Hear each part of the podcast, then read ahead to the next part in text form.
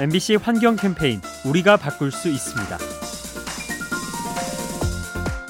가끔 친환경 에너지 관련해서 웃지 못할 소식이 들려옵니다. 태양광 발전을 한다면서 숲을 훼손하는 경우가 대표적이죠. 이러한 모순을 피하려면 보다 지혜로운 접근이 필요합니다. 가령 차양막 지붕이나 건물 외벽에 태양광 장비를 두면 어떨까요? 어차피 안 쓰는 공간이니까 별 문제가 없을 겁니다. 마찬가지로 폐쇄된 도로나 염전을 활용하는 것도 좋은 방법이 될 수 있겠죠. 이처럼 바람직한 친환경 발전을 위해선 섬세한 고민이 필요합니다. 우리가 노력한 만큼 미래가 달라질 겁니다. 이 캠페인은 가장 높은 꿈을 가장 가깝게 만나는 곳 국립항공박물관과 함께합니다.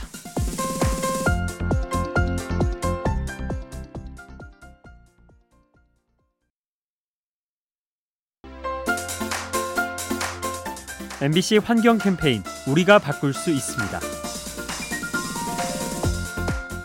우리가 버린 플라스틱은 강과 바다로 흘러가 해양 생태계를 교란하죠. 그런데 피해는 여기서 그치지 않습니다. 얼마 전 미국 서부 국립공원 일대에서 미세 플라스틱이 대량으로 발견됐죠. 이 주변엔 바다도 없고 도시도 없는데 어디서 온 걸까요? 학자들은 이 조각들이 바람에 실려왔다고 추정합니다. 폭풍에 의해 떠오른 미세 플라스틱이 기류를 타고 떠다니다 비에 섞여 내린 거죠. 산성비를 넘어 이제는 플라스틱비까지 하늘에서 오염물질이 쏟아지고 있습니다. 이 캠페인은 가장 높은 꿈을 가장 가깝게 만나는 곳 국립항공박물관과 함께합니다.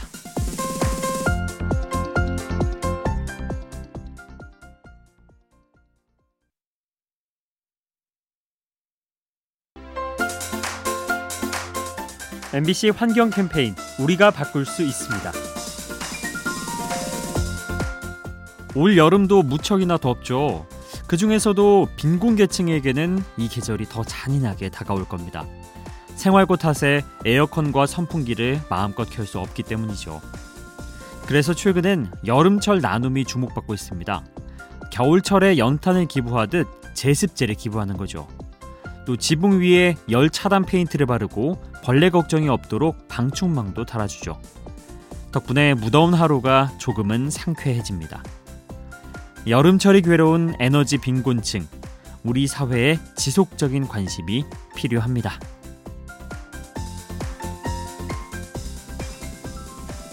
이 캠페인은 가장 높은 꿈을 가장 가깝게 만나는 곳 국립항공박물관과 함께합니다.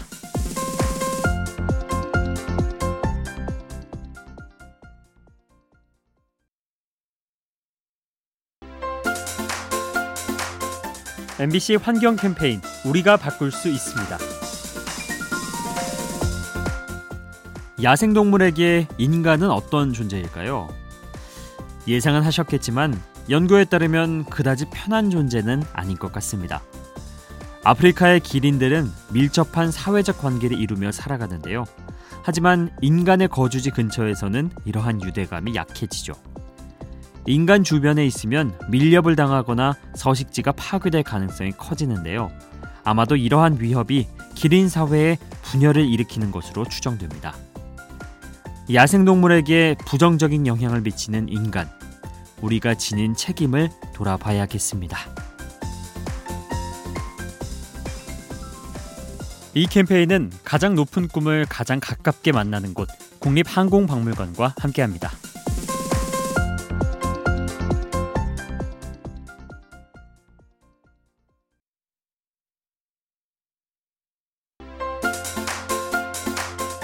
MBC 환경 캠페인 우리가 바꿀 수 있습니다. 이번 코로나 사태로 피해를 입은 분야가 많죠.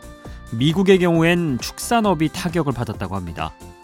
도축장의 노동자가 감염되면서 업장들이 폐쇄됐는데요. 가축을 그냥 놔두자니 유지비가 많이 들어 닭과 돼지 수백만 마리를 살처분한 거죠. 특히 좁은 공간에 밀집된 형태가 많아 피해가 컸습니다. 이런 일을 겪게 되자 일각에선 변화를 요구하고 있죠. 전염병에서 안전하도록 공장식 축산 문화를 바꾸자는 겁니다.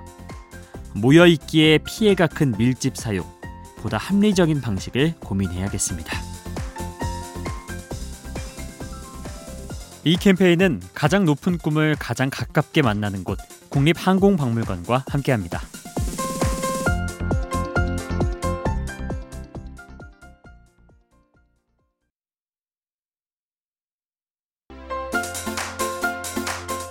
MBC 환경 캠페인 우리가 바꿀 수 있습니다. 최근 환경을 생각해서 텀블러나 에코백을 쓰는 분들이 많죠. 무척 좋은 습관인데요. 하지만 주의할 점도 있습니다. 너무 많이 구입하면 환경에 도리어 해가 된다는 거죠. 텀블러와 에코백을 만들 때에도 자원이 들어갑니다. 에코백의 경우 면섬유가 쓰이는데요. 제조 과정에서 수자원이 소모되고 온실가스도 배출되죠. 따라서 100번 이상을 써야 비닐봉지를 대체하는 효과가 생깁니다. 지구를 위해 구입하는 친환경 제품, 그 마음이 좋은 결과로 이어지도록 지혜로운 소비가 필요합니다. 이 캠페인은 가장 높은 꿈을 가장 가깝게 만나는 곳 국립항공박물관과 함께합니다.